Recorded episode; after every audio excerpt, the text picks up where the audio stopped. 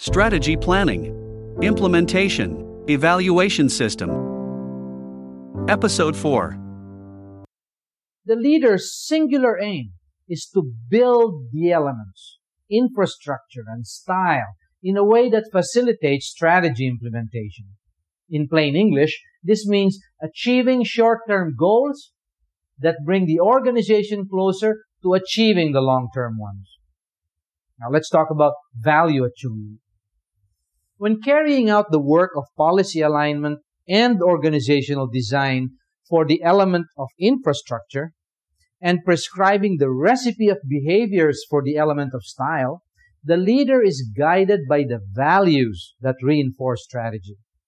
Those values are indispensable to his effort to consistently and coherently make the right choice among available alternatives.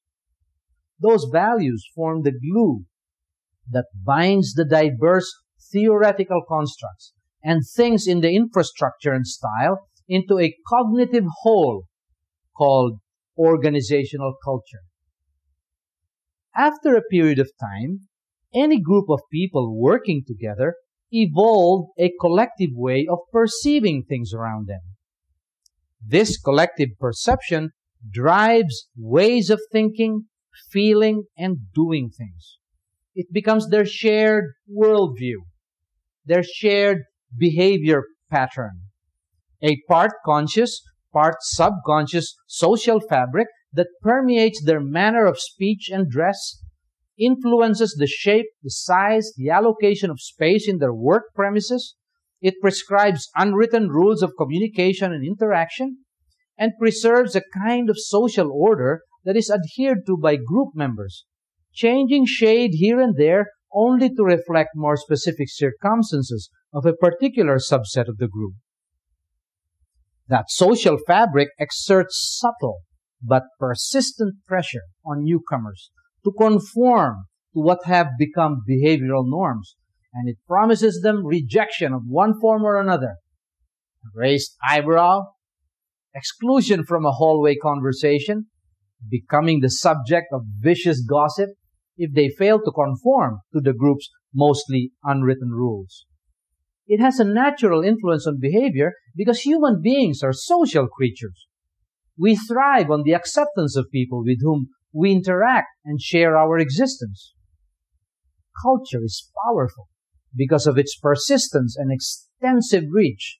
It can either work for or against the organizational capacity to self-transform and survive. It could even weaken an entire society. The historian uh, Edward Gibbon, he explains to us that the fall of the Roman Empire had something to do with its deteriorating social values and systems.